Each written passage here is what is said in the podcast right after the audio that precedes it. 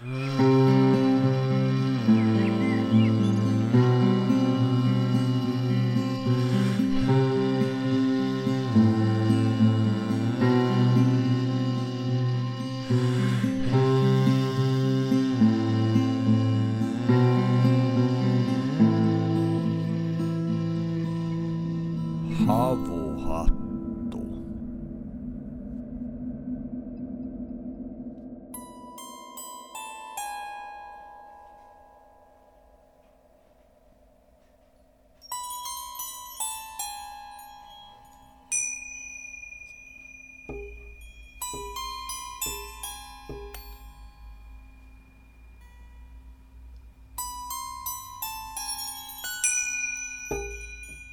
Havuhattu podcast.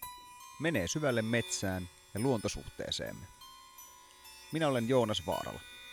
Ja minä olen Otto Krunkvist. Tervetuloa havuiselle matkalle luonnon ääreen.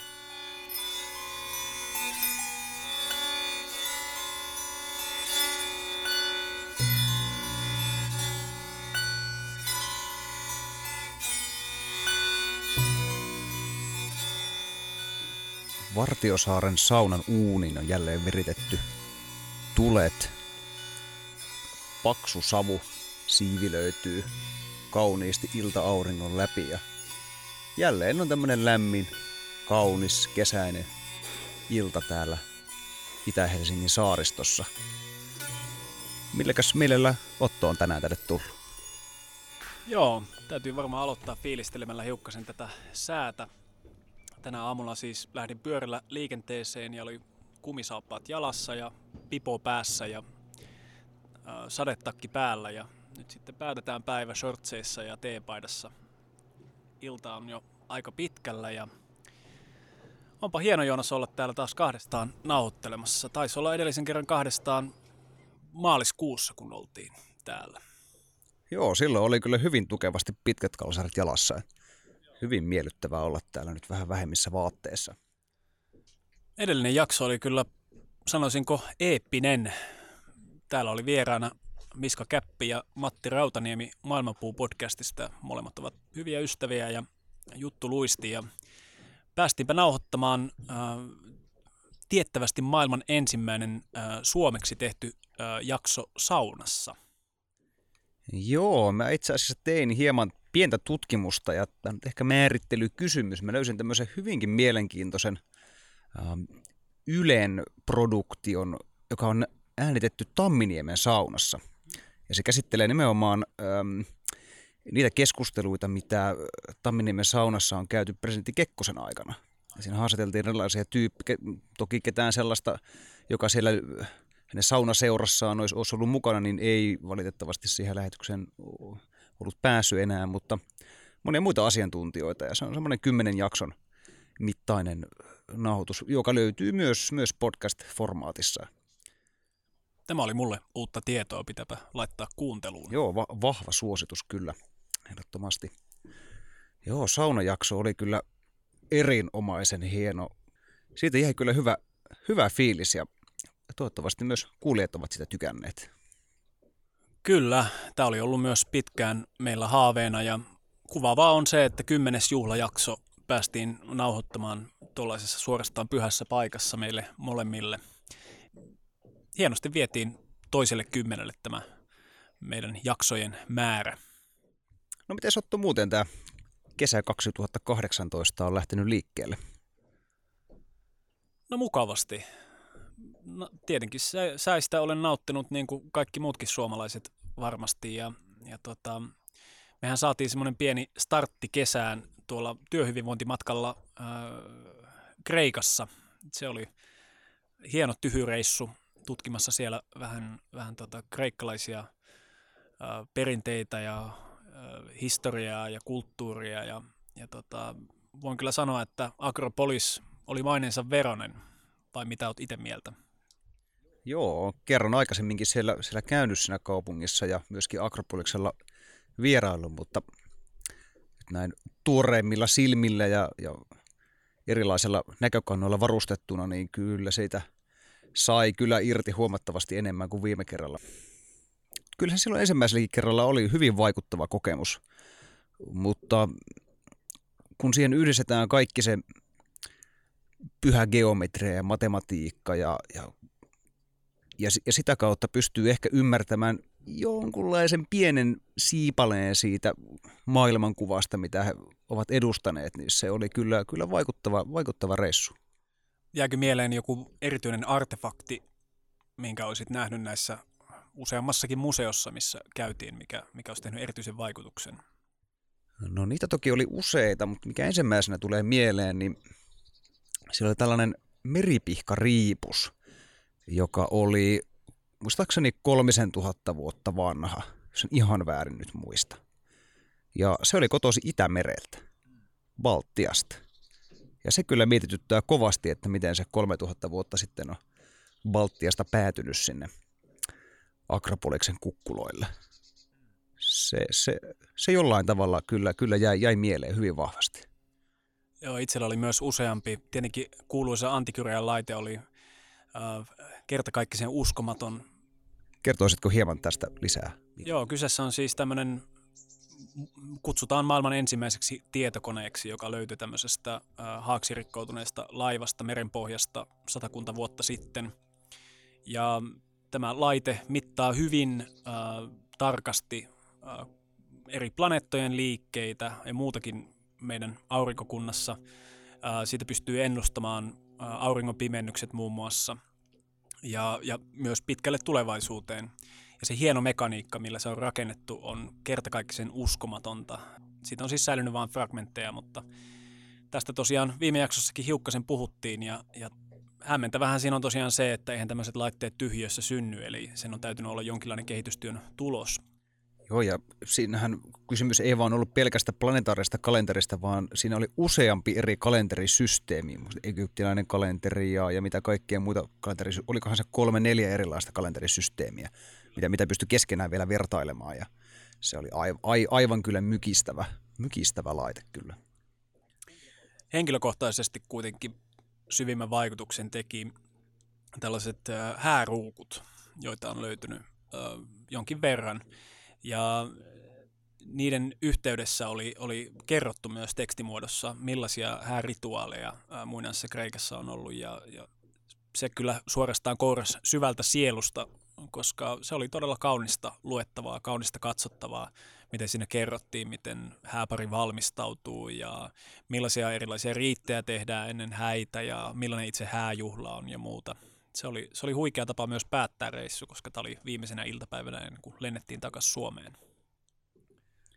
Joo, ja se on sitäkin kautta tämmöinen helppo väylä tällaiseen kulttuuriin, koska naimisiin mennään aika lailla joka ikisessä kulttuurissa, mitä maa, maa on päällään kantanut tähän mennessä. Mm-hmm. Mutta taas monet muista näistä maagisimmista rituaaleista, ne jää helposti hyvin etäiseksi, kun sitä maailmankuvaa ei ymmärrä. Mutta hääjuhla, se on, se on hyvin selkeä. Ja mm-hmm. Se on myös re- relevantti meidän yhteiskunnassa. Me edelleen on säilytetty jotain ikivanhoja hääperinteitä. Ja niitä edelleen jatketaan, vaikka ei välttämättä ihan ymmärrettäisi, mm, mikä niiden pohjalla on. Mutta minusta on hienoa, että monet tämmöiset vanhat perinteet on säilyneet. Me on häissä toki siinä lainattu paljon ympäri Eurooppaa ja maailmaa juttuja, juttuja, mutta moni juttu on silti säilynyt. Kyllä, kalendarijuhlat yleensä tällaisista kokonaisista kulttuureista kuolee viimeisenä, jos kuolee. Ja mehän oltiin tässä vastikään tällaisessa häitä valmistelevassa rituaalissa tuolla Posion korouomalla. Tosiaan hyvä ystävämme Veikka, terveisiä jälleen Veikalle sinne Kuusamoon, on, on menossa tuossa kesällä naimisiin ja, ja käytiin hänelle, hänelle pitämässä polttarit tuolla Posion korouomalla ja se oli kyllä, kyllä erittäin hieno paikka. Kiitos vaan Otto, että vinkkasit meille siitä paikasta. Olit siellä kerran aikaisemmin ilmeisesti käynyt pyörähtämässä. Joo, kyllä. Sieltä menee todella kaunis tämmöinen, olisiko noin 45 kilometriä vaellusreitti sen korouoman läpi. Ja, ja se on suorastaan maaginen maisema. Taisin jossain jaksossa mainita siitä, miten mulle henkilökohtaisesti se, että, että jostain järvestä tai lammesta nousee kalliot tai, tai, tai tota, rinne ylös. Ja todella on niin kuin laaksossa jotain harjojen välissä on, on jotenkin erityisen sykähdyttävää. Ja, ja siellä on tosiaan ää, lampia ja järviä toistensa perään.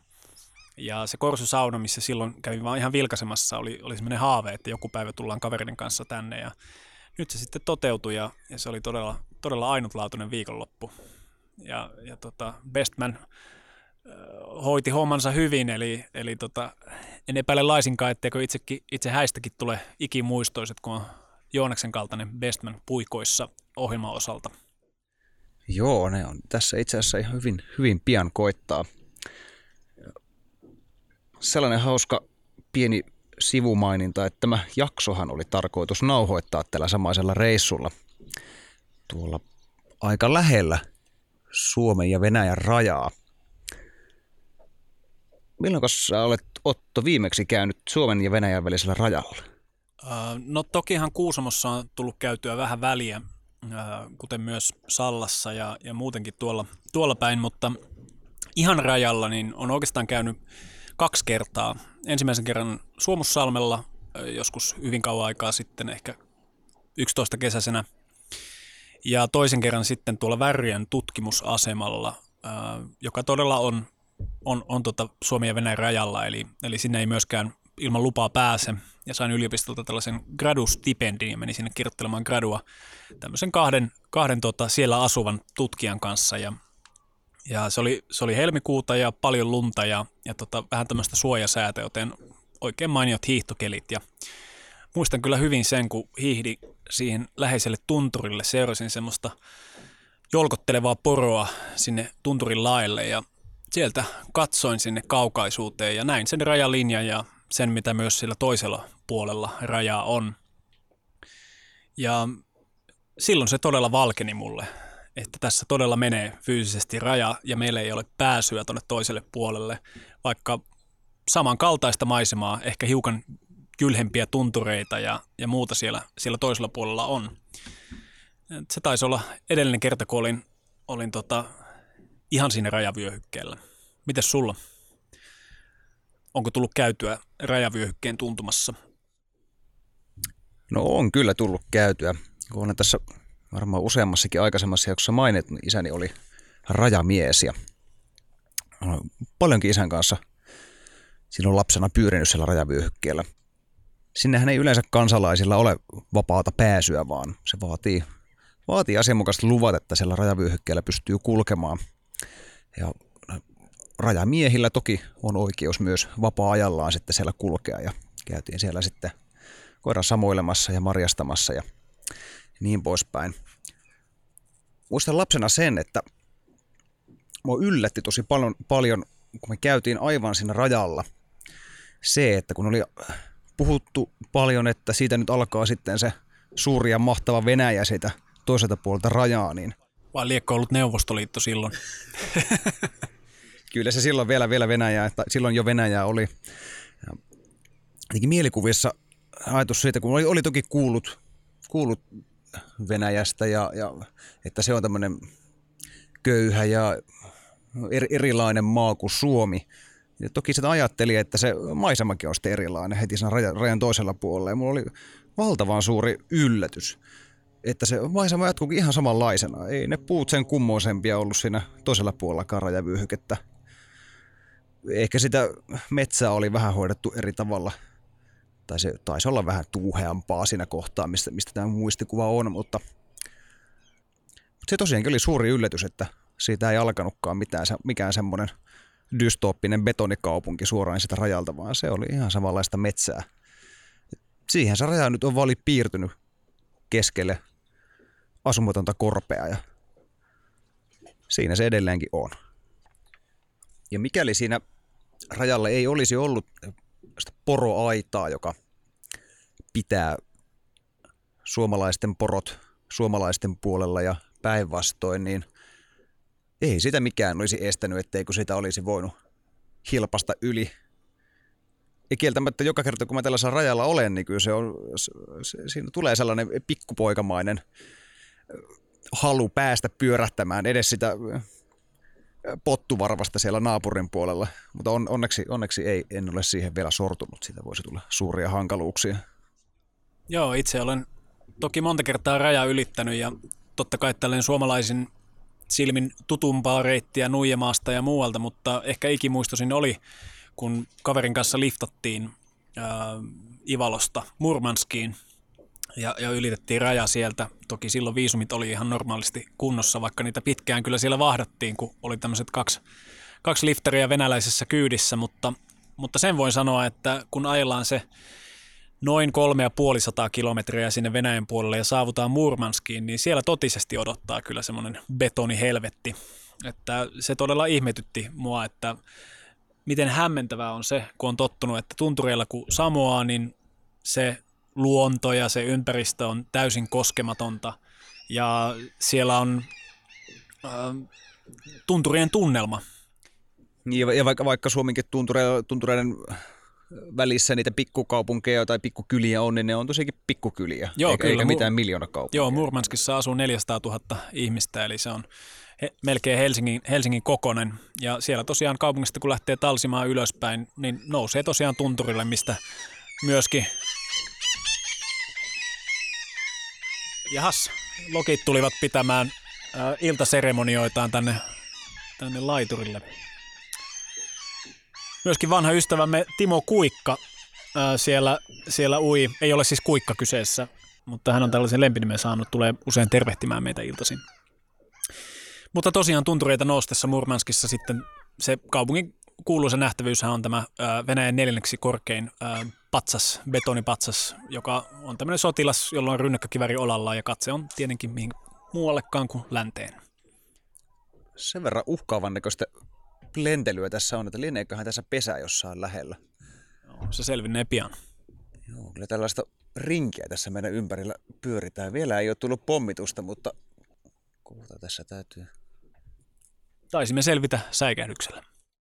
Hyvä näin. Näistä kahdesta teemasta ää, päästäänkin hyvin jakson aiheeseen. Ää, rajat. Linnulla on toki omat rajat ja reviirit, mutta ehkä asiantuntemattomuudesta ei puhuta siitä sen enempää, mutta sen sijaan voitaisiin puhua ihan konkreettisista rajoista. Ja yksi tietenkin semmoinen luonteva lähestymistapa tätä on rajojen historia. Tuossa viikonloppuna lueskelin ties monetteko kertaa vanhan Kalevalan esipuhetta ja, ja siinähän Lönnrut kuuluisasti spekuloi Suomen jakautumisesta muinaisina aikoina kalevalaisiin ja pohjalaisiin. Ja tämähän on semmoinen, mitä myös Juha Pentikäinen kritisoi kovasti, eli tämä Väinämöisen surmaaminen pohjalaisten toimesta on semmoinen, mikä on aiheuttanut myös Suomessa paljon esimerkiksi saamelaisille tuskaa ja, ja tota vaikeuksia, vaikka varmasti Pentikäisen kanssa oltaisiin samaa mieltä siitä, että Kalevalan tematiikassa kyseessä on metafyysiset rajat, eli ei, ei lainkaan mitään todellista historiallista rajaa ole mennyt ainakaan siinä muodossa, kun, kun Lönnrut sen esittää, mutta tokihan Lönnrutista voi tätä asiaa kritisoida myös siltä osin, että hän samassa esipuheessa spekuloi sillä, että mahtokohan Väinämöinen ja, ja, ja tota, Lemminkäinen olla näitä Suomen kantaisiä, eli ensimmäisiä ihmisiä, jotka on koskaan saapuneet Suomeen. Kieltämättä vähän hämmentää, että niinkin oppinut ihminen on, tuota, su- suostuu spekuloimaan näin naurettavalla asialla. Hmm. Ja vaikka omia juuria siellä olekaan, niin, niin tästä saattaisi ehkä myös hämäläiset suuttua, koska heillä on myös hyvin vahva vanha historia. Ja mitäs, mitäs sitten ne hämäläiset? Joo, kyllä. Silti tässä jonkinlainen juuri on, koska epäilemättä Suomessa on jo, jo ehkä tuhannen vuotta ollut tällainen selkeä jako tilallisiin ja, ja paimentolaisiin. Kyllä, niin sanottu Lannan ja Lapin raja. Mm. Joo, ja edelleen kun tuosta ajelee Sodankylästä Rovaniemelle pikkuteitä, niin, niin siellä tulee vastaan, vastaan tämmöinen kyltti, koska se 70 kilometriä ennen Rovaniemeä, että tästä alkaa Lannan raja. Eli, eli edelleen elää tämmöinen, tämmöinen raja siellä, siellä pohjoisessa. Ja tämä on mielenkiintoista, kun tiedätkö, missä tulee tämä lanta? En kyllä tiedä, kerro ihmeessä. On siitä olemassa kaksi eri teoriaa. Ja toinen on se, että lanta viittaa landiin, eli maahan. Siihen ajatukseen, että sä omistat jonkun tilkun maata ja sitten sä viljelet sitä ja se on sun. Tai sä oot vuokrannut joltain tai, tai muuta pääs, mutta se on kuitenkin selkeä oma reviiri. Toinen lähestymistapa on tähän, toki Lanta viittaa sitten myös tähän lehmän paskaa, mitä, mikä on myös hyvin oleellinen osa maanviljelystä ja sitä tarvitaan, sitä tuotetaan, sitä tulee väistävättäkin siinä maataloustuominnan seurauksena ja sitä myös tarvitaan lannoitteena sitten pelloille. Ja Lappihan nyt on sitten yksinkertaisesti Lappi ja viittaa sitten, sitten tällaisiin niin kuin nomadiläisiin paimentolaisiin, jotka, joilla, joilla ei ole yhtä tiettyä paikkaa, vaan vuoden aikojen mukaan siirrytään sitten paikassa toiseen. Ja, ja erikseen sitten on talvipaikat, talvilaitumet ja kesälaitumet. Niin, muista yhdestä lähteestä lukeneeni, että se raja on ollut hyvinkin liukuva ja tullut myös hyvin etelään, eli jopa Tuusulan korkeudelta etelästä on löytynyt merkkejä poron laiduntamisesta jo, jo niin kuin satojen vuosien takaa. Niin, ja sitähän sanotaan, että esimerkiksi Nuuksion kansallispuisto on saanut nimensä nimenomaan saamen kielestä. Tarkoittikohan se joutsenta se Nuuksio vai en ole, en ole nyt ihan varma. Aivan. Joo, tästä Lapirajasta on toki, toki tapeltu ja riidelty ja keräjöity paljon. Eli, eli tota, jos, jos tuolla lännessä, mistä omat sukujuuret on, on peräisin, niin esimerkiksi Torniojoki Laaksossa se Lapiraja sijaitsi 1400-luvulla pellon yläpuolella – ja tuota, 1500-luvulla sitten Juhana kolmas vahvisti sen Lapirajan nykyisen tota, Enontekiön kunnan etelärajalle. Ja toki tällähän ei ole mitään tekemistä Lapin läänin alkamisen kanssa, joka alkaa Simosta, eli ää, noin 100 kilometriä Oulusta pohjoiseen. Eli tällaiset rajat, missä määritellään vaikkapa Etelä- ja Pohjois-Suomea, on, on hyvin liukuvia olleet aina, ja, ja tota, mentaalisesti ne on sitä myös nykyään, vaikka ehkä, ehkä tällainen kartalla ne on aika, aika lailla sementoitu. No jos Suomen rajoista puhutaan ja niiden historiasta, niin, niin ensi kertaa niin kun näitä rajoja on piirretty kartalle siinä, kun me ymmärretään tämä, tämä yksi maantieteellinen alue suomeksi, niin, niin 1300-luvulla, eli, eli Pähkinäsaaren rauhassa. Ja, ja sen jälkeen niitä on siirrelty Venäjän ja Ruotsin suurvaltojen välillä niin rauhanomaisesti kuin sitten, sitten sodankin kautta. Ja voi kuvitella, että tämä lantalaisten ja lappilaisten kanssa yhteiselo ei, ei välttämättä kyllä aina ole ollutkaan her- rauhallista, rauhanomaista, vaan sielläkin on, on kirvestä ja leukua heiluteltu ja on kerä, keräjöity ja riidelty ja kaikenlaista vääntöä. Ja... Joo, varmasti on, mutta varsinaiset todisteet tästä on ehkä 1600-luvun jälkeen, kun, kun jotain keräjän pöytäkirjoja on on saatavilla, eli, eli sitä aikaisemmista lähteistä, niin mulla on vähän semmoinen haisu, että ne taitaa olla enemmän, enemmän metafysiikkaa kuin todellisia kuvauksia siitä, että mitenkäs ne ihmiset on siellä keskenään eläneet. No tietenkin uusin rajamuutos, josta, josta paljon puhutaan vielä tänäkin päivänä, oli sitten toisen maailmansodan jälkeen paljon alueita siirtyi Neuvostoliitolle silloin. Mitäs sä Joonas sanoisit, että mitäs tämä raja, mistä aikaisemmin puhuttiin Venäjän kanssa, niin, niin mitä se niin kuin merkitsee sulle? No sinänsähän mulle on kyllä omakohtaista merkitystä sukuni kautta sillä tavalla, että, että kyllä mun isän puolen suvun maat on siellä toisella puolella rajaa. En ole itse vielä käynyt sillä tota, ukkini kotitilalla siellä. Eipä siinä enää ole kuin muutama hassu kivi metsittyneen pellon laidalla, mutta siellä pitäisi kyllä eh, ehdottomasti joskus käydä. Se vaan harvinaisesti on, on siinä tota Venäjän rajavyöhykkeellä. Ja sinne on hyvin, siinä on aika haastavaa saada lupia, että sinne melkein pitäisi mennä tällaisen niin kotiseutu matkailuporukan mukana, että sinne pääsee. Ja muistan, lähettyvillähän on myös todella komea rohmoiva tunturi, joka näkyy, kun Sallasta lähtee ajamaan kohti pohjoista sinne tuota, Tuntsan erämaahan mennessä, niin siellä ne itäpuolella se rohmoiva loistaa, loistaa ne talviaikaan va- valkoista hehkuaan. Muistaakseni sinnekin joskus järjestettiin tällaisia laskettelu off matkoja, että sinne oli joku porukka saanut lahjoittua riittävän korkea-arvoisen upseerin ja niin sitten vei tällaisen lumikissaan sinne. Lumikissalla ajettiin rinne tunturia ylöspäin ja siihen tuli samalla sitten sellainen väylä. Ja ihmiset roikku sitten naruissa perässä ja sitten pystyi laskettelemaan sieltä alas. Ja jos puuterin laskeminen alkoi puuduttamaan, niin sitten pystyi sitä kissan jälkeä tulemaan sitten valmistella tuo alaspäin. Ja harmittaa kyllä, että olin, olin vähän turhan pieni vielä silloin, kun tätä järjestettiin. Joo, kaveri, kaveri isä kertoi tästä, tästä reissusta. Oli kun mä ollut ikimuistoni. Olivat olleet siellä laskettelemassa ja se oli ollut hyvin, hyvin simppeli reissu, eli sinne oli lähetty tämmöisellä ö, asiaan kuuluvalla tota, pakettiautolla, jossa oli, jossa oli renkaat kyllin korkealla ja, ja tota, se oli jätetty jonkun matkan päähän ja siitä oli sitten lumikenkäilty sinne, sinne lähemmäs ja, ja siellä oli semmoinen kota ja siellä oli Sergei-niminen herrasmies tarjoamassa vodkaa ja sitten tosiaan mentiin tota, lumikissalla ylös ja, ja tultiin alas. Ää, tässä hiukkasen selvittelin erinomaisesta artikkelista, jonka laitan, laitan tuonne tuota, sarjan muistiinpanoihin, että mitä sinne rajan taakse jäi. Ja nimenomaan ulkoilumaastoja ja, ja tosiaan sitä aluettahan Salla osalta jäi, jäi 5804 kilometriä, eli, eli aikamoinen alue.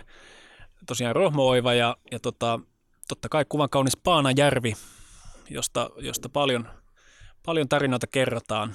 Paanajärvihän on siis se järvi, mihin, mihin Olkajoki laskee ja, ja tota, suorastaan tarunhohtoisessa maineessa moneltakin osaa. Muistaakseni tämä edellisen jakson yhteistyökumppanimme Miskan sukua löytyy, tai yksi sukuhaaroista myös, myös tota menee sinne Paanajärvelle. Näin on.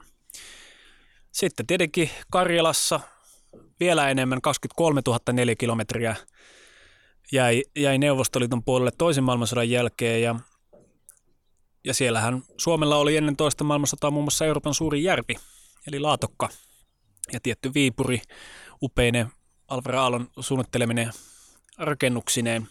Mutta se, mikä mua ehkä itseä henkilökohtaisesti eniten kiinnostaa, on Käsivarren seutu ja, ja kymmenisen tuhatta kilometriä maata ja ja paristaa kilometriä Barentsinmeren rantaviivaa.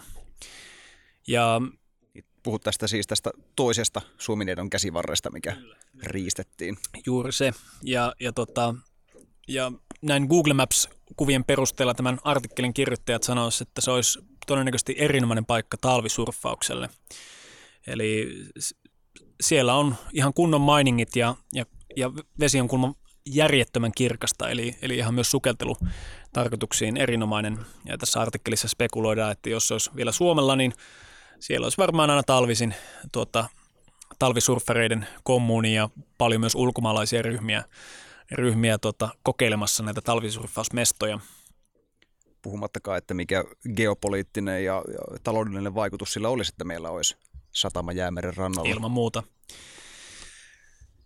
Niin, Tästä näkökulmasta hauska uutinen oli itse asiassa viime viikolla, nimittäin rajahan saatiin takaisin. Hesarissa oli kiinnostava juttu. Suomen raja piteni teknisesti ottaen 20 kilometriä. Hmm, itsekin kuulin tästä, joo. Joo, eli tässä oli taustalla uusi tämmöinen digitaalisin menetelmin tehty rajamittaus. Ja nyt tosiaan oli ollut tämmöinen kierros, missä, missä ensin Venäjän Duuma ja sitten eduskunta oli tämän, tämän hyväksynyt, mutta tokihan tämä on hyvin tekninen seikka, eli, eli käytännössään mitään, mitään rajapidennyksiä ei, ei tapahtunut, mutta nyt se ainakin tiedetään hyvin tarkasti, että missä se raja menee. No, rajat on tietenkin ihan tämmöisiä kansallisvaltioiden rajoja, jotka on hyvin uusi asia. Se, miten vaikkapa passin synty 1800-luvulla muutti ihmisten käsitystä siitä, minne voi matkustaa ja millä ehdoilla, on maailmanhistoriassa todella hyvin lyhyt aika. Eli sitä ennen kauppaa on käyty hyvin liberaalisti äh, esimerkiksi kaupunkivaltioiden välillä ja, ja sitä ennen suurten tämmöisten valtakuntien välillä, niin kuin huomasit itsekin siellä Kreikassa, että, että niitä meripihkakoruja on sinnekin päätynyt ja enpä usko, että silloin on paljon passeja tarvittu liikkumiseen. Mutta tokihan rajat liittyy myös meidän henkilökohtaiseen kokemukseen. Ja Suomessahan luonnossa liikkuminen on meillä on aika lähestulkoon rajattomat mahdollisuudet siihen, ennen kaikkea joka miehen oikeuksien puolesta. Mitä sinne joka miehen oikeuksien ulkopuolelle nyt rajautuukaan? Täytyy sanoa, että mä en ole näiden spesialisti, mutta sulla on varmaan Joonas siitä, siitä tietoa. No sä mainitsikin tämän Värrion luonnonpuiston. Sen lisäksi, että se sijaitsee siellä rajavyöhykkeellä, jonne siis ei ole asiaa ilman lupaa, niin sehän on myös luonnonpuisto. Ja näitä luonnonpuistoja, en tarkkaa lukumäärää tähän nyt ole googlannut, mutta oiskohan niitä jonkun sen kymmentä kappaletta. Ja sinnehän ei ole tavallisella kansalaisella myöskään mitään asiaa, vaan on haluttu pitää tämmöisenä pieninä ekologisena lokeroina, jonne, josta ihmisen vaikutus halutaan pitää mahdollisimman pienenä. Siellä saattaa olla joku tutkimusasema, niin kuin siellä Värriölläkin on. Toivoisin kyllä, että joskus pääsisin sen edes hiihtelemään. Se kun ei hir- hirvittävästi jälkiä sinne jätä. Ja toki kansallispuistoissa ja muilla luonnonsuojelualueilla ihmisen liikkumista, ihmisten liikkumista rajoitetaan, jotta se maasto ei kuluisi ja, ja se vaikutus olisi mahdollisimman pieni. Ja siellä täytyy pysyä näillä merkityillä reiteillä. Ja näistä rajojen ylittämisestä tuli vielä mieleen se, että itsehän olen hiihtänyt valtakunnan rajan yli, Aha. mikä oli ihan mie- mielenkiintoinen kokemus. Nimittäin Suomen ja Norjan ja Suomen ja Ruotsin välisen rajanhan voi ylittää maastossa. Sun ei tarvitse mennä teitä tai, tai virallisia ylityspaikkoja pitkin, vaan siitä vaan heivasin kamat poroaidan yli ja jatkoin sitten matkaani. Ja se on täysin, täysin sallittua. Ja se on kyllä ha- hauska juttu, kun puhuttiin myös siitä, että miten se maisema siellä Venäjän puolella jatkuu, jatkuu ihan samanlaisena, mutta sama juttu ei kyllä päde tähän Suomen ja, Suomen ja Norjan väliseen rajaan. Nimittäin välittömästi, kun sen rajan ylittää, lähes missä vain, se maisema muuttuu aika nopeasti. Seinävät jyrkkenee, tunturit muuttuu korkeammiksi, lähes vuoristomaiseksi, rotkot muuttuu jylhemmiksi ja kyllä siinä hieman, hieman kyllä harmittaa, että mikä juttu se tämä oikein on, että ne kaikkein, kaikkein komeimmat ja jylhimmät maisemat on jätetty sinne Norjan puolelle. Joo, sama kokemus oli itsellä, kun ihan autolla ajelin enontekijöstä Norjan puolelle, niin tämän kyllä huomaa hyvin, hyvin nopeasti siinä ylittäessä ja, ja tota, ehkäpä lie voipi olla, että tämä ei ole sattumaa, vaan siellä on norilaiset kartturit ajatellut, että tuo on niin komea rotko, että sitä ei kyllä ainakaan suomalaisille anneta ja, ja tuossa ainakaan tuota vuorta ette saa. Ja liekö tämä myös taustalla tässä äh, uppiniskaisuudessa siirtää haltilla Suomen rajaa 20 metriä hyvin harmillista, että tämä, tämä ei onnistunut, tämä satavuotislahja, mitä, mitä siihen Joo. kerättiin ihan niin kuin siis kymmenien tuhansien ihmisien adressi kyllä, kyllä. puolesta, mutta Norjan perustuslaki kieltää, kieltää raja-alueiden luovuttamisen. Joo, näin se on. Nostan silti kuvittelista hattuani siitä, että nimenomaan norjalaiset aloittivat tämän adressin keräämisen, eli aikamoinen solidarisuuden osoitus sieltä puolelta. Joo, olisiko Otto tässä vaiheessa ehkä sopiva aika lisätä tuonne pesää lisää puuta? Joo, toivottavasti ei ole päässyt sammumaan. Tehdäänpä niin. Käydään kurkistamassa. Joo.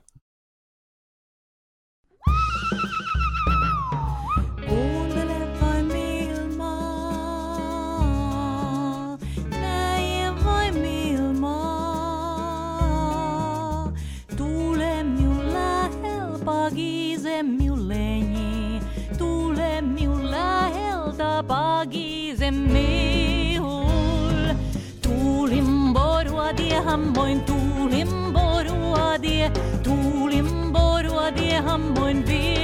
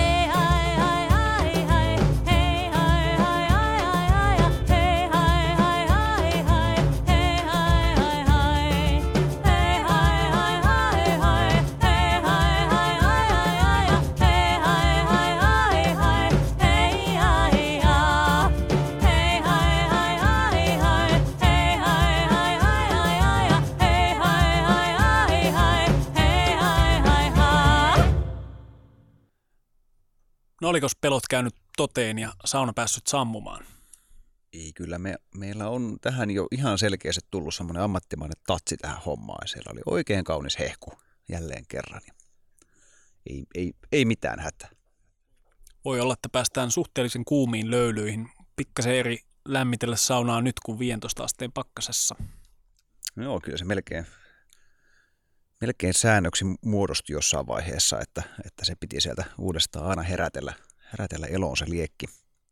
Tässä taululla kuultiin Lekkujad yhtyettä, eli Kristiina Olantoa, Jorma Tapiota, Pekka Nylundia, Tero Siitosta ja Janne Tuomea.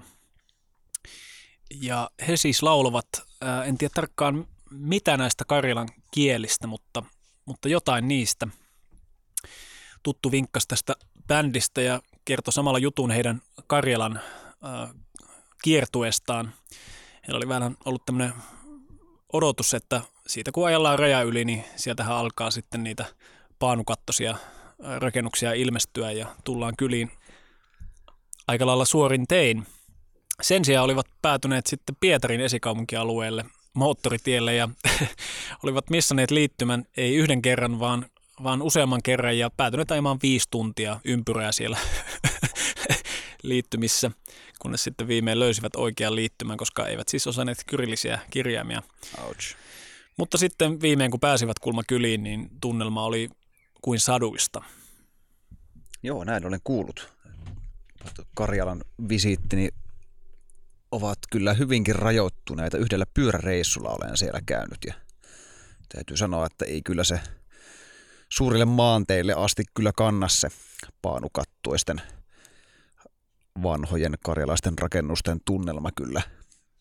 Joo, no sen verran vielä pitää kysyä tuosta rajan tuonpuoleisesta, että on kuullut sellaista, että siellä jostain syystä äh, metsätalous ei ole päässyt jylläämään samalla tavalla kuin Suomessa ja ehkä jotain hyvää siitä rajan siirtymisestä on ollut se, että, että nämä metsät on todella ikimetsiä, joihin ei ole koskettu. Junan ikkunasta on, on itse todistanut kyllä sitä, että aika vanhoja puita siellä on, mutta todistitko jotain tällaista omalla reissullasi? Joo, muistan kyllä, että ne metsät, toki siellä nyt oli jonkun verran metsiä hakattu, mutta kyllä sellaisia suuria koskemattomia metsäpätkiä oli kyllä aika paljon. Ja kyllähän tuossa heti rajan toisella puolella esimerkiksi, kun ajatellaan hyvinkin suosittua Oulangan kansallispuistoa, mikä on muistaakseni toiseksi suosituin retkeilymaasto. Karhun kierrosta on kiertänyt varmaan joka, joka ikinen vaellusta edes vähänkin harrastava tai kokeilut kulkija. Niin toisella puolella rajaa on noin viisi kertaa suurempi Paanejärven luonnonpuistoko, sehän on, en nyt muista mikä se titteli on, mutta, mutta valtavia metsiä siellä kuitenkin edelleen on. Niin, yksi semmoinen raja on tietenkin meidän fyysinen ja henkinen raja, joka saattaa helposti tulla, tulla vastaan tuolla luonnossa kulkiessa. Muistatko Joonas jotain sellaista kokemusta, milloin raja on tullut vastaan? Joo, olen yhden semmoisen tarinan kertonutkin tässä, milloin ensimmäisellä pitkällä hiihtovallusreissulla voimat loppu kesken kaiken ja oli lyhistyä sinne hankeen lepäilemään. Silloin kyllä tuli rajat vastaan.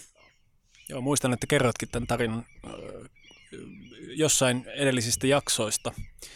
Mutta muistatko, että se kokemus oli, oli sellainen, että, että yksinkertaisesti ei voinut jatkaa, ei ollut minkäänlaisia fyysisiä edellytyksiä siihen?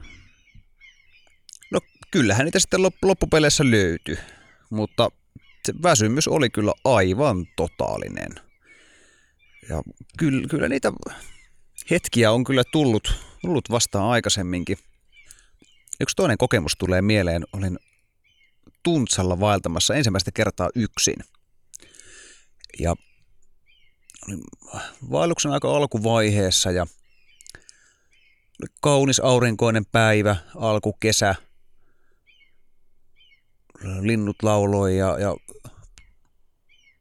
purot soljuivat täynnä lumien sulamisvettä. Käveleskelin siinä vihellellen eteenpäin ja yhtäkkiä alkoi reppu painamaan aivan järkyttävän paljon. Silmissä alkoi sumenemaan ja se tuli aivan kirkkaalta taivaalta. Yhtäkkiä täysin pakko laskea rinkka maahan ja, ja istua alas ja kaikki voimat mun elimistöstä lavahti saman tien pois. Ja se, se, siinä ei auttanut mikään muu kuin laittaa vaan selälleen makaamaan ja, ja ottaa pienet nokoset ja katsella kuusien alapuolia siitä mättäältä kellistelle. Jonko, siinä meni hyvä tovi, että, että sain edes sen verran voimia takaisin, että sain vähän eväitä kaivettua repusta ja vettä hörpättyä pullosta. En osaa sanoa, loppuko kunto sitten yhtäkkiä vai, vai olinko osunut johonkin tiettyyn energeettiseen risteykseen tässä metsässä. Sitä en osaa sanoa. Tämä, tämä on edelleenkin mulle suuri mysteeri, mitä silloin tapahtui ja se on, se on kyllä jäänyt, jäänyt hyvin, hyvin voimakkaasti mieleen tämä kokemus. Monet tällaista metsänpeittotarinoista, mitä kerrotaan, ne alkaa, alkaa tällä tavalla, että yhtäkkiä alkaa väsyttää hirvittävästi ja löydätkin itsesi noidan mökistä. Mutta ehkä tähän aiheeseen varmaan palaamme myöhemmin toisen jakson tiimoilla. Aivan varmasti, joo. Onko sulla ollut tällaisia vastaavanlaisia kokemuksia? No tulee mieleen yksi, yksi ylitse muiden, eli ensimmäinen reissu Lemmenjoelle. Lemmenjoki on tunnettu siitä, että siellä ei paljon polkuja ole muuta kuin siellä kullankaivualueilla. Ja, ja tota, lähdin uskaliasti sitten, sitten kävelemään tiettömiä teitä ja ajattelin, että menen, menen tota, kämpälle yöksi ja sitten seuraavana päivänä kävelen sinne ja nappaan sieltä tai pari, ja sitten parin päivän päästä kävelen sinne joelle asti ja nappaan sieltä veneen palan takas. Mutta aika nopeasti sitten huomasin siinä kävellessä, että jokin ei käy järkeen siinä kartassa verrattuna siihen maastoon. Ja tässä ehkä oli tämmöinen henkinen raja kyseessä, koska mulla oli vahva luotto siihen, että osaan lukea sitä karttaa. Ja katsoin niitä pieniä, ehkä parin metrin levyisiä puroja ja ojia siellä ja ajattelin, että tässähän on tämä, mikä tässä kartassa on merkitty. Ja, ja tota, hyvin nopeasti huomasin, että on valtavan ison suon edessä. Ja silloin vähän iski tenkkapoo, että mitäs teen. Kello taisi olla jo puolen yön jälkeen ja lähdenkö kiertämään sitä suota vai kävelenkö läpi. Näin muutaman poron siellä juoksenteleva ja ajattelin, että no jos nuo porot pääsee yli, niin kai minäkin sitten. Puolessa välissä suota sitten kävikin toisi, eli, eli astuin suosilmään ja upposin sinne no melkein tota, puoleen vartaloon ja, ja tota, rinkka selässä painauduin sinne, sinne suohon ja kovin voimin siitä sitten riuhtasi itseni ylös ja, ja kaikki tietenkin kamat mudassa ja pääsin siitä semmoiselle pienelle metsäkaistaleelle ja vielä kävelin sen jälkeen kaksi-kolme tuntia. Luulen, että tosiaan tiedän missä menen ja että mikä joki siinä vieressä, vieressä virtaa. Ja, ja tota, Mutta jossain vaiheessa sitten mulla loppu usko täysin. Mä en enää uskonut itseeni enkä siihen karttaan ja päätin, että tähän on pakko leiriytyä ja leiryydyin ja seuraavana päivänä sitten lähdin kävelemään ja tulin aukealle. Ja se ihmetytti, että mitenkäs se nyt keskellä kansallispuistoa hakkuu aukeaa ja, ja tota, puhelimessa oli enää yksi palkki akkua, mutta sain soitettua sitten tälle venefirman pomolle ja, ja hän sanoi, että no et sinä kyllä enää kansallispuistossa ole, että, että kävelepä sitä virtaa pitkin siihen suuntaan, mihin se virtaa, niin tuut todennäköisesti tielle. Ja kävelin sitä noin tunnin verran ja tulin Kittilän tielle, johon tilasin sitten taksin. Eli tässä oli tämmöinen ähm, vähän vääränlainen ymmärrys omista rajoista kyseessä, eli, eli Sinnillä paineli eteenpäin, vaikka parhaan vinkin antoi tämä taksimies, joka oli sitten porojen kanssa paljonkin lemmejoilla kulkenut, ja hän sanoi, että jos tuntuu siltä, että rajat tulee vastaan, niin silloin kannattaa istahtaa alas ja keitellä siinä sumpit ja haistella vähän ilmaa ja tunnin parin päästä se ympäristö näyttää jo aivan eriltä.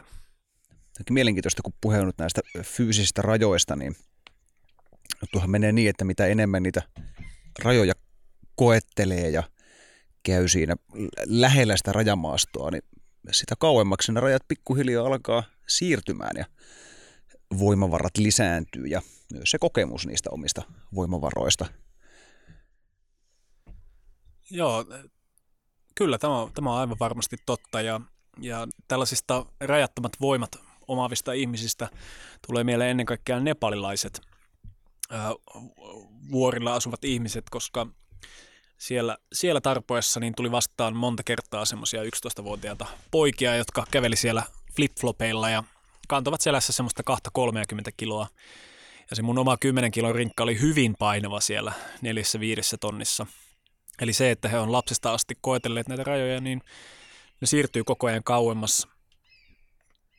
Ja, ja yksi tarinahan kertoo muun muassa tiibetiläisistä lääkäreistä ja heidän, heidän tuota viimeisestä ö, ja heidän loppukokeesta. Taisi itse asiassa olla sinä Joonas, joka kertoi tämän jutun joskus. Ja heille tämä tapa selvittää, onko hän valmistunut tiibetiläisen lääketieteen lääkäriksi, on marssittaa heidät vuorehuipulle ja, ja tota, pyytää ottamaan vaatteet pois. Ja sen jälkeen kastellaan viltti ja laitetaan se heidän selkäänsä. Jos on oikein kova kaveri, niin laitetaan kaksi vilttiä tai kolme tai jopa seitsemän. Ja pari päivän päästä tullaan katsomaan ja jos kaveri on hengissä, niin hieno homma. Eli ajatus on se, että nämä lääkärit pystyvät itse kehollansa tuottamaan sen verran lämpöä, että se kuivattaa sen viltin päältä. Tällaisena, äh, sanoisinko, kaupunkilaisen rajat tuntevana ihmisenä, niin, niin tuntuu aivan, aivan uskomattomalta, että, että ihmiset kykenee tuollaisiin, rajat siirtyy niin kauas. Ymmärtänyt, että hengityksellä on tässä aika suuri rooli nimenomaan tässä lämmön tuottamisessa, miten sä pystyt muuttamaan sen kehon energiavirtausta tällaisella hengitystekniikoilla. Kyllä, tätä kutsutaan nimellä tumo tiiviteläisessä traditiossa. Lännestäkin löytyy näitä, näitä kummallisia kavereita, jotka kykenevät autonomista hermostoa manipuloimalla tekemään hämmästyttäviä asioita, kuten vaikkapa juoksemaan maratoni aavikolla tai sukeltamaan 40 metriä jään alla. Tästä tulee nimittäin mieleen Wim Hof, joka sinkaisi julkisuuteen tuossa muutama vuosi sitten. Hänellä on tämmöinen tekniikka, nimenomaan hengitykseen liittyvä tekniikka, jolla hän on saanut tämän aikaan ja, ja hän myös opettaa tätä hengitystekniikkaa muille. En ole koskaan tavannut tätä miestä henkilökohtaisesti, mutta jonkun verran hänestä katsonut dokumentteja, niin täytyy kyllä sanoa, että hän on selkeästi kyllä löytänyt jotain, mutta en usko, että tämä hänen tekniikkaansa on välttämättä tie kauhean tasapainoiseen elämään, ainakaan kun häntä henkilönä katsoo. Hän on hyvinkin sellainen levoton ja, ja säntäilemässä jatkuvasti joka paikkaan. Joku voisi sanoa, että tällainen patteri pärisee jatkuvasti siellä takalistossa. Kyllä, tässä on kysymys meidän autonomisesta hermostosta, joka jakaantuu karkeasti ottaen kahteen osaan, eli parasympaattiseen ja sympaattiseen. Ja siinä, missä parasympaattinen on tämä lepää ja sulattele hermosto, mistä, mistä, mihin viitattiin tuossa saunajaksossakin, eli kun tuolla löllyssä istut, niin siellä mikään ei uhkaa ja elimistö käynnistelee tämmöisiä huoltotoimenpiteitä ja, ja siihen perustuu monet näistä saunan terveysvaikutuksista. Kun taas sympaattinen on sitten tämä aktiivinen stressihermosto, niin sanottu taistele tai pakene reaktio. Ja tämmöisellä hyvin nopeilla hengityksillä, syvillä nopeilla hengityksillä, mitä Wim Hof opettaa, nimenomaan aktivoidaan tätä sympaattista osaa hermostosta, ja siinä mielessä asia on hienoa, että häntä on tutkittu muun muassa Harvardin yliopistossa ja on huomattu, että hän todella kykenee manipuloimaan tätä. Tätä aikaisemmin lääketieteessä on aika yleisesti uskottu, että autonominen hermosto on nimenomaan autonominen eli tahdosta riippumaton. Eli tämä ei selvästi pidä paikkansa. Mutta joogasta löytyy valtavasti äh, erilaisia harjoitteita, joilla pystytään vaikuttamaan tähän toiseen puoleen hermostosta, eli parasympaattiseen. Eli käytännössä siis ikään kuin juksata meidän systeemiä, että asiat on itse asiassa paremmin kuin onkaan ja, ja sitä kautta käynnistellä näitä aivan luontaisia kehon itsesäätelymekanismeja, jotka pitää huolta näistä meidän perustoiminnoista. En siis itse lähtisi, lähtisi kokeilemaan Wim Hof-metodia ja, ja tunnenkin itse asiassa erään henkilö, joka kokeili tätä jonkin aikaa, eli hengaili sitten parvekkeellaan boksereissa ja muuta tällaista keskellä talvea ja, ja lopulta tuli siihen tulokseen kaverin vinkkaamana, että, että ehkä tämä ei ole hyväksi mulle. Ja, ja sitten jälkeenpäin ihmetteli, että niin, onpa jännä juttu, kun nyt ei ole koko ajan kipeänä. Että siinä saattaa toki olla myös tämmöinen ongelma, että jos keho on jatkuvasti stressissä, niin flunssat puskee päälle ja muuta tällaista. Miten sä tällaisista erikoisuuksista huolimatta, niin ihmiset kuitenkin ollaan rajallisia olentoja. Ja ihmiskuntaa on iät ajat kiinnostanut myös tämä rajattomuus ja se, mikä, mikä on tämän rajallisen kokemuksen toisella puolella. Ja monesti tämä rajattoman kokemus liitetään, liitetään pyhään. Miten sä Otto määrittelisit pyhän? No mä itse asiassa tarkistin tämän sanan etymologiaa ennen tätä jaksoa ja, ja tota, alun perin tämä sana pyhä on tarkoitettu aidattua tai eristettyä, rauhoittamalla suljettua. Ainakin tämän erään lähteen mukaan. Nykyään meillä on tapana ajatella, että kaikki on rajallista, niin kuin sanoitkin, eli, eli tota, elämä on rajallista, kosmos on rajallinen, planeetta on rajallinen, resurssit on rajallisia. Se on oikeastaan meidän kulttuuria kuvaava seikka. Vaikka kyllähän tiede kuitenkin pitää avaruutta äärettömänä. Onko äärettömyys sama asia kuin rajattomuus? Kyllä. Teknisesti ottaen voisi näin sanoa, mutta mm, mä en myöskään usko, että tiede pitää edes avaruutta rajattomana, koska rajattoman käsitteellistäminen on äärettömän vaikeaa. Kaikissa kulttuureissa on yritetty käsitteellistää rajatonta, mutta se on useimmiten otettu symbolien muoto, eli vaikkapa suurin mahdollinen asia, mitä saatat kuvitella. Rajattoman symbolina on usein vuori.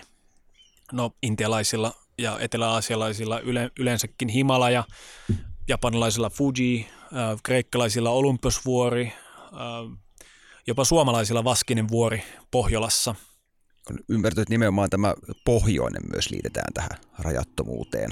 Kyllä, tämä liittyy vahvasti metafysiikan ymmärtämiseen syklisenä. Eli pohjoisesta äärettömästä alkaa aina uusi äh, rajallisuuden sykli. Mutta se, miten erässä tekstissä tätä kuvataan, että miten tämä rajattoma voi ymmärtää, niin se on suurin piirtein yhtä helppoa kuin elefantin työtäminen korvasta sisään, eli hyvin vaikeaa. Sopii kokeilla. Kyllä.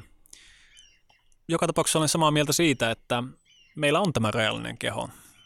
Nämä aistit, jotka on tehty havainnoimaan tällaista maailmaa, joka on rajallinen. Tämä planeetta, mihin me ollaan synnytty, sillä on tietynlaiset rajat. Se on pallon muotoinen, tiedoksi teille kaikille, jotka luulevat sen olevan litteä. ja, ja siitä alkaa joku semmoinen, mitä me kutsutaan avaruudeksi. Mutta kenties se, mitä muinaiset on tällä symboliikallaan koettaneet meille viestiä, on se, että tämän rajallisen kokemuksen taustalla on rajaton todellinen luonto. Ehkäpä se meidän sisin, meidän koti. Ja lukemattomat viisaustraditiot puhuu siitä, miten itse asiassa elämän tarkoitus on oivaltaa tämä meidän rajallinen luonto ja ylittää se ja saada suoraa kokemusta rajattomasta. Ja tätä on tehty monin tavoin.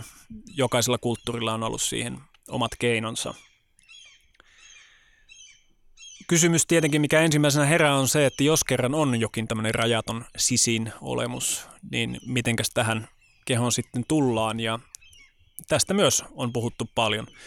Vaikkapa jouketraditiossa karman ongelma on se, mikä viittaa tähän. Meillä on tämä karminen kokemus, eli se, että olemme syntyneet tähän kehoon, ilmaisemme itseämme tässä maailmassa ja elämme tässä maailmassa ollen silti tietoisia siitä, että meidän todellinen luonto ei rajaudu tähän meidän kehoon.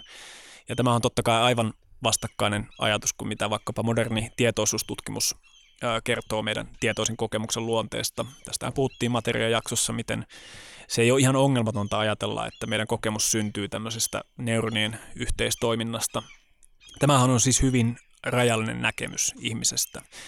Käytännössä se antaa meille ymmärtää, että meidän kokemus pysähtyy meidän kehon ulkopuolelle.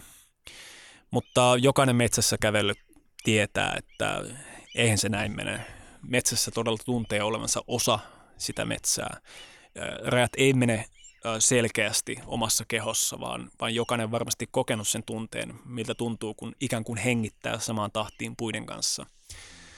Ja muinainen ihminen varmasti ajattelisi, että hengitän samaan tahtiin koko kosmoksen kanssa.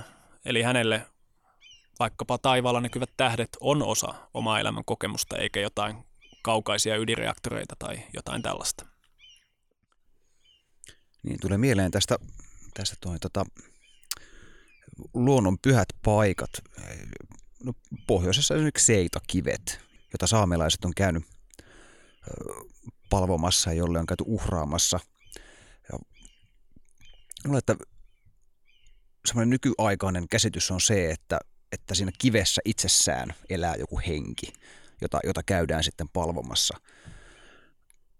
Mutta mä itse ajattelisin, että se paremminkin liittyy siihen, että se yksi yksittäinen kivi tai puu tai tunturi, kokoinen tunturihan voi olla, voi olla myös, myös pyhä, kun näitä pyhätuntureita löytyy, löytyy muassa myös Sallasta, kaksikin kappaletta, että se symboloi sitä rajatonta, sitä absoluuttia, eikä itsessään se kivi ole se palvonnan kohde, vaan se vaan esittää sitä kokonaisuutta.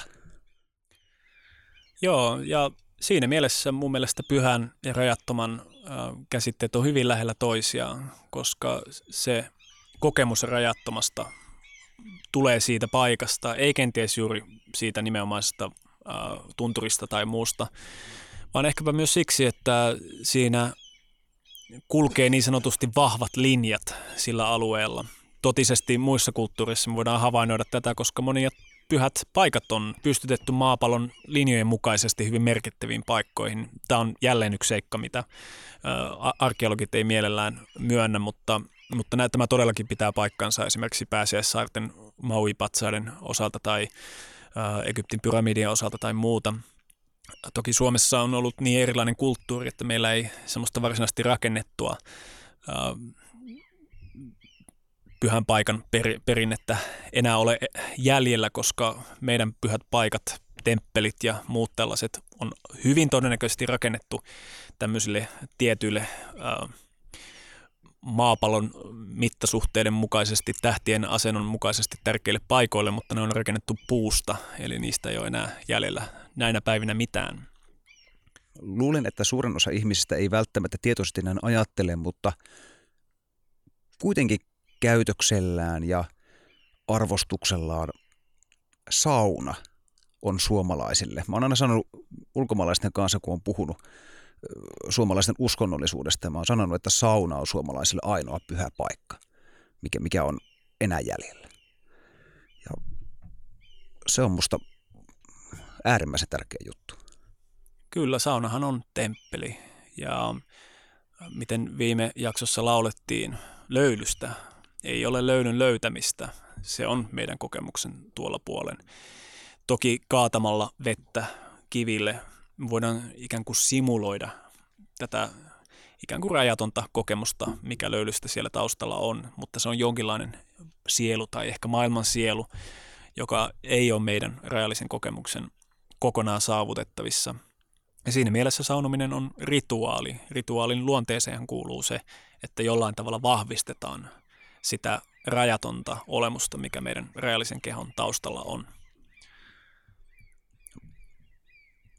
Ennen kuin lähdetään uhraamaan tuota meidän kaivovettä tuonne rakkaan saunamme kiukalle, niin sulla oli joku pieni lainaus, jonka halusit tähän loppuun lukea. Joo. Tämä ehkä liittyy tämmöiseen kysymykseen, mikä näinä päivinä usein kysytään. Onko mikään enää pyhää? Se voi olla hyvin relevantti kysymys. Eli kun me ajatellaan, että meidän keho on kaiken mitta ja tämä kokemus ikuisesta tai rajattomasta on kadotettu, niin ehkä kysymys ei ole siitä, että me oltaisiin tuhottu näitä muinaisia kulttuureja, jotka näin on ajatellut. Sitäkin on toki tapahtunut, eli, eli ihan fyysisesti on siis päästetty hengiltä vaikkapa runonlaulajia Neuvostoliitossa ja, ja tota, joogeja Intiassa ja kenties Suomessakin tietäjiä. Mutta enemmän kysymys on jostain meidän mielenmaisemaan liittyvästä. Ja tähän liittyy tämmöinen lyhyt lainaus filosofi Johannes Ojansuulta, ja se menee näin. Pyhä ei ole se, mikä puuttuu, vaan se, mikä peittyy. Pyhä ei katoa niinkään tuhoamalla kuin unohtamalla.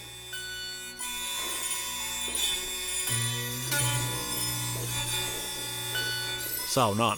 Kikkis. Kikkis.